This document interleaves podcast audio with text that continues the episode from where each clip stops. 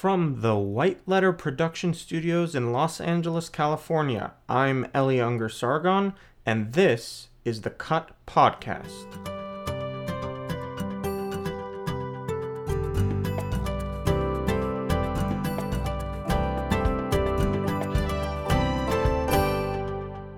Welcome, everybody. Thank you for coming to the screening of Cut here in Albuquerque, New Mexico. We're glad you're here. A few little details about the venue here at uh, Covenant United Methodist Church. The restrooms are out these doors and to your left, down the hall on the left. Um, there's refreshments out there for you water and cookies. Help yourselves. Okay, and if you could all please turn your cell phones off or to vibrate, silent, whatever. Uh, there are, after the show, there's going to be DVDs for sale out in the foyer. Um, and we are accepting donations. Um, Eli has to get across the country. he needs gas money. Uh, donations also go to uh, the whole network, um, the local organizers, the venue. Um, and suggested donation is $4 for per person, $2 for students, low income, but anything helps, obviously. Um, I think that's about it. Without further ado, this is our filmmaker, Eliyahu Ungar Sargon. Thanks so much for coming out and thank you for having me. Hello, Albuquerque. It's good to be here. And uh, so, what we're going to do is we're going to show you um, my first feature length documentary cut. Um, it's a documentary film, it's 70 minutes long. And uh, after the film, we'll have uh, some question and answers. Um, when a person comes around with the microphone, don't expect it to amplify. It's just for the podcast, and uh, it's just to record the sound, not to amplify your voice. Um, and then after the question and answer session, I'm going to show a five minute trailer for my next film, the project that I've been working on now for three years, uh, People Without a Land.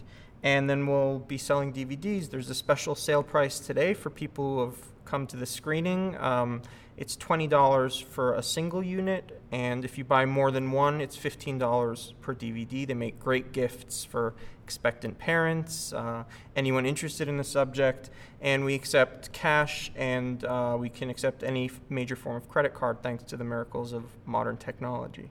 So thank you so much for coming, and uh, if you bear with me for a few seconds here, I'll get us started with the film. Well, thanks so much for coming. Before we start the Q&A, I just wanted to thank really thank um, Carol Fidel and uh, Heather Hughes Price for putting this screening together. I really appreciate all the hard work you did, and Carol and Mark for hosting me. That was, was it's been wonderful, and I even got a chance to see a little bit of Albuquerque, which was a lot of fun. So thank you so much. Let's give a, a little bit of a hand to them.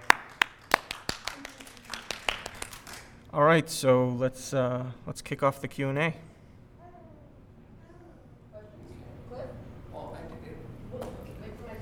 the, the gentleman who was talking, he was talking about Jewish doctors, named all the Jewish doctors, then he named a doctor of urinary tract infection. Now, did he say the guy's name was Tom Wiswell? That's correct. Uh-huh.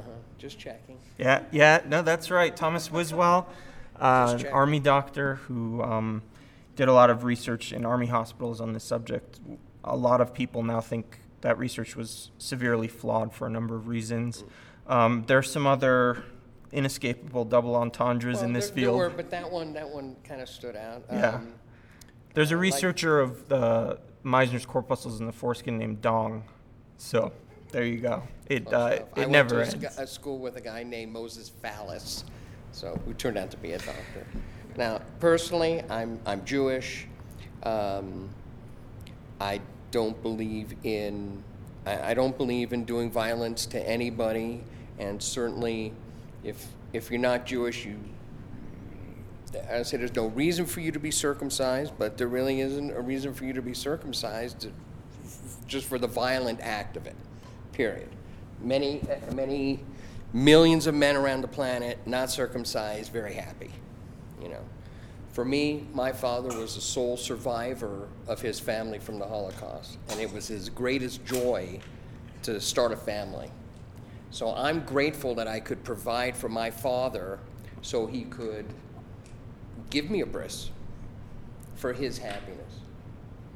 and I've never ever had any problem. Yeah, I heard your brother, and I kind of I think every man goes, well, what could have been, but I'm glad I could provide that. I'm I've, and I've never had a problem. I've always known that it is my covenant with God and my covenant because I'm a Jew. And as far as I'm concerned, nobody else has any, not, not any right, but if you do it for religious reason, not saying it's right, like your father said, not saying it's right or wrong. Whatever makes my children happy makes me happy, even though I might have another opinion about it. So I have a question for you, if that's all right. I know that's a little bit of a reversal of roles, but um, since you've said that, um, one of the things that strikes a lot of people, and it's occurred to me recently about the practice of circumcision um, that's particularly strange, is the timing. Um, now, I can give you historical reasons for the timing, but if we're talking sort of in 2011 about doing this to eight day old babies, just on the theoretical level, don't you think it would have more of a significance to a sentient individual, to someone who understood what was going on, than someone who was sort of abstractly reflecting back on an act that they have no memory for. Sure, they'd all say no. Forget it. You're going to cut me? Forget it. I'm giving back my Jewish card. You know, I do happen to know. Uh, uh, I want to say quite a few, at least four or five Jewish men who uh, became religious later in life and did have it done later in life when it can. And I mean, some of these men were in their 30s. Uh, I did have a couple of friends that were circumcised, but not by a mohel, by a rabbi, and they had it done against ceremony as, as a ceremony, but they actually drew some blood, and they weren't very happy either. But I think it's your, if you believe that it's your religious thing, even at the age of 18, uh, you'll do it. Right. And I think that's what it comes down to uh, for a lot of people. Um, and a lot of Jews, and there are Jews. It must be said there are Jews who are unhappy that it was done That's to them. right. And I would say at the age of 13 is probably not the right age. Right. You know, not the right age. Might 18 be. might be better. 21, you know, 30 probably you know if you're going to do it or not. But I, will just say that my my mother um, had to have a certain mohel. He was very elderly. His hand shook, and, but she was very pleased with his work. All right. Uh, any other comments, questions? Um, I have a couple. One being, um, I know that it's like the United States and Israel that kind of are the only ones doing this. What are your thoughts as to why the United States jumped on this and no other industrialized country? That's a good question. And I should clarify because uh, it, may be a little misleading, the statistic I threw up at the end there, the association between Israel and the United States. It is true, if you look very closely at my wording, that these are the last countries in the world to perform routine infant circumcision. Okay. There are other cultures that perform circumcision at later ages, and it must be noted. South Korea is a very interesting example from the U.S. Uh, military influence in that country. South Korea has adopted a very high rate of circumcision, but they do it at a much later age. They do it to boys who are aware of what's being done, and when they hear about infant circumcision, one of the things they say, well, that's silly. What are they going to learn from that? And they see par- the pain as being part of the learning experience. Is it the boy's choice or is it a parent's? I think it's cultural pressures, and I don't know that you can really talk about choice at that age. Um, but um, it's done for slightly different reasons there and at a very different age. Of course, in the Muslim world, it's universally practiced, but there again, it's not infant circumcision typically. It's Right. variable ages, but usually sort of a coming of age ceremony in that part of the world. To your question on the how it became established in the United States, um, it isn't that the United States is the only industrialized country in the world that did it. There was a time not too long ago when many English speaking countries uh, had very high rates of circumcision Canada, Australia, New Zealand, anywhere where the British Empire had, had influence. And um, what happened was, uh, as was mentioned in the film, as Harry mentioned, it was a Victorian fad. So anywhere where the British had influence, it sort of took root. And um, those countries abandoned it um, for very simple reasons. Just to give you a, an example, in the UK, shortly after World War II, a cost benefit analysis was done on the procedure just from a pure medical perspective. And it was, they found that some uh, 16 f- boys for every 100,000 that were being circumcised were dying, and they just decided that this is just not from circumcision. Yeah, they were dying from circumcisions, and so the British, uh, and I, I think by the way also the fact that they have national health had an impact also because when you're looking at things on that scale, cost benefit analyses of that nature are much more important. That's what I was wondering. Um, but they abandoned it shortly after World War II, after this report came out. Um, the other English speaking countries, uh, for similar reasons, um, there is no national medical organization in the world or international medical org- organization in the world that recommends this f- for medical reasons, despite all of the thousands of studies that have been done on the so called benefits. Um, and the United States is the remaining sort of leader in the industrialized world in infant circumcision. And there are a lot of reasons for that. And, and they, they range from the sort of mundane, which is that it- has become an embedded practice to the extent that it is just the norm, although that's changing. Um, and then there are some very important things that need to be said about um, gender and uh, how how our culture treats violence against males and violence against females, and there's um, there's definitely uh, discrepancy there, um, and I think circumcision is a very good example. I mean, if you talk to an average person on the street, the concept of uh, female genital cutting is abhorrent, and the concept of male genital cutting is kind of like okay, um, you know, maybe I wouldn't have it done, but maybe it's not so offensive, but you know, it's kind of what people do, and maybe we want to look like everyone else looks like, and and that in and of itself should tell you a lot about um, the way we look at violence against males versus violence against females. Thank you. So, and, and I know, like what you said, I know that it's um, there are some tribal traditions around the world that do it, but I think it kind of it became such a norm that it's just like another. I hate to say it, but it's like it's like another little upcharge when you're in the hospital. We're going to circumcise you? Great, write the check. You know that kind of thing. So it became the same way that that allopathic medicine took over for midwives, because until they saw that it was a moneymaker, they weren't interested in touching a woman, especially during birth. Yeah, yeah, and and I I think it's also important to note that it it um, it is so, so deeply embedded in our culture um, for a number of different reasons that it transcends boundaries of you know male and female and like I showed in the film. Um, you know there there are men who are in favor of circumcision and there are women who are in favor of circumcision and they're all and you'll notice this if, if just anecdotally if you talk to people about circumcision you know it's everyone saying the same kinds of things and it's not like Sure. men are more pro or con or women are more pro or con it's just sort of that deep in our culture at this point It is. It is. With the uh, recent defeat of the circumcision in San Francisco, the circumcision ban, uh, do you think if they had left or put, um, what am I trying to say? If they put something in there about, you know, religious reasons, if they had excluded religious practices from the ban, do you think it would have had a better chance?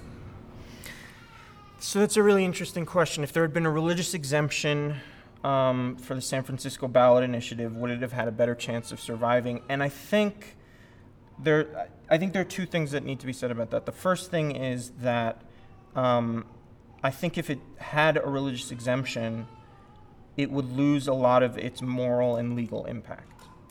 Uh, that's the first thing. I think that it it seems clear to me that anyone who thinks about this rationally um, and thinks about the sort of rights violations that are involved here understands that um, even if you want to frame it as a conflict of rights, of re- the religious right of the parent versus the right to body integrity of the infant, well, the right to body integrity always trumps, or almost always, you know, unless you're talking about some sort of extreme case, would trump the right of the parent. But really, I think maybe an, even better way of talking about this is just in general, um, you can't use religion as an excuse. And I'm saying this with full sensitivity and without trying to sort of you know, be offensive, but you, you can't use religion as an excuse to do anything. And when you think about it from that perspective, and you think about this as a human rights violation, um, it becomes very hard for me to imagine um, an ethically sort of impactful initiative that made a religious exemption. It, it would seem hypocritical because, in a way, you would be um, denying the importance of the rights of Muslim and Jewish boys. Um, and so, and legally also, I'm, I'm not a legal scholar, but I, I kind of feel like that would be problematic for its own reasons.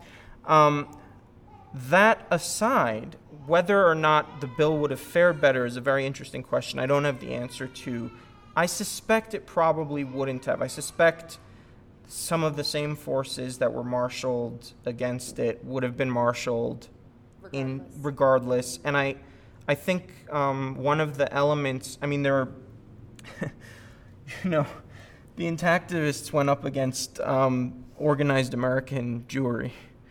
Um, and I- I don't know that they knew who they were dealing with, um, but they're dealing with one of the most organized groups in the country, and I say that with admiration. I think that that's not being organized and being effective in a democracy is a very good thing, um, but I think um, the results sort of speak for themselves in terms of um, you know what was what, what happened and who won. Yeah. And um, I, I, I do think, though, that um, there was some pushback from the medical establishment, too. I think that, that um, I don't think doctors uh, like to be told what they can or can't do in hospitals. And they, that they can't make so much extra money per circumcision. Yeah, I tend to not emphasize the financial motivation too much, um, although, you know, you can look at it and if you break down the numbers clearly, there is a financial incentive and there's an industry for the instruments and there's an industry for the discarded foreskins for all sorts of um, medical testing and stuff like that. But um, I just think uh, constitutionally, doc, and I know a lot of doctors, and I went to medical school, and I think constitutionally, doctors don't like to be told by the law what they can or can't do in their practices. So I, I think that there probably would have been opposition from that side, even if it hadn't been so strong from organized American Jewry.